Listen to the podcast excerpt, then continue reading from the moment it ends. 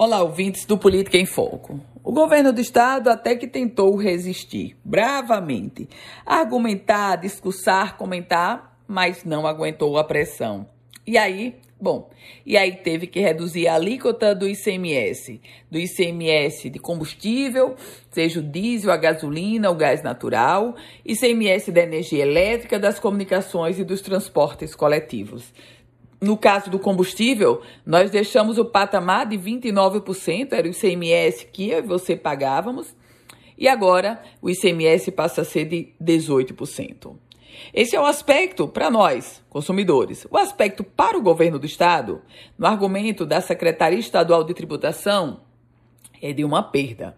Segundo o secretário estadual de Tributação, Carlos Eduardo Xavier, o impacto vai se aproximar de um bilhão de reais nas contas públicas do estado do Rio Grande do Norte por ano.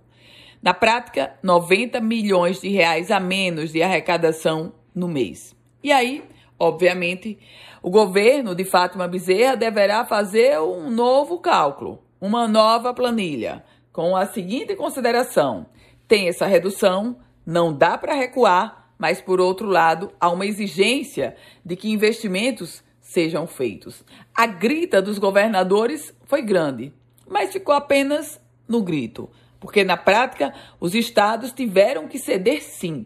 Se por um lado os estados cederam, tem agora o desafio de reacomodar as finanças com uma perda, no caso do Rio Grande do Norte, de 90 milhões de reais por mês, e no caso dos, dos é, revendedores de combustível, agora necessariamente eles têm que colocar, que implantar no preço final essa redução que aconteceu no imposto.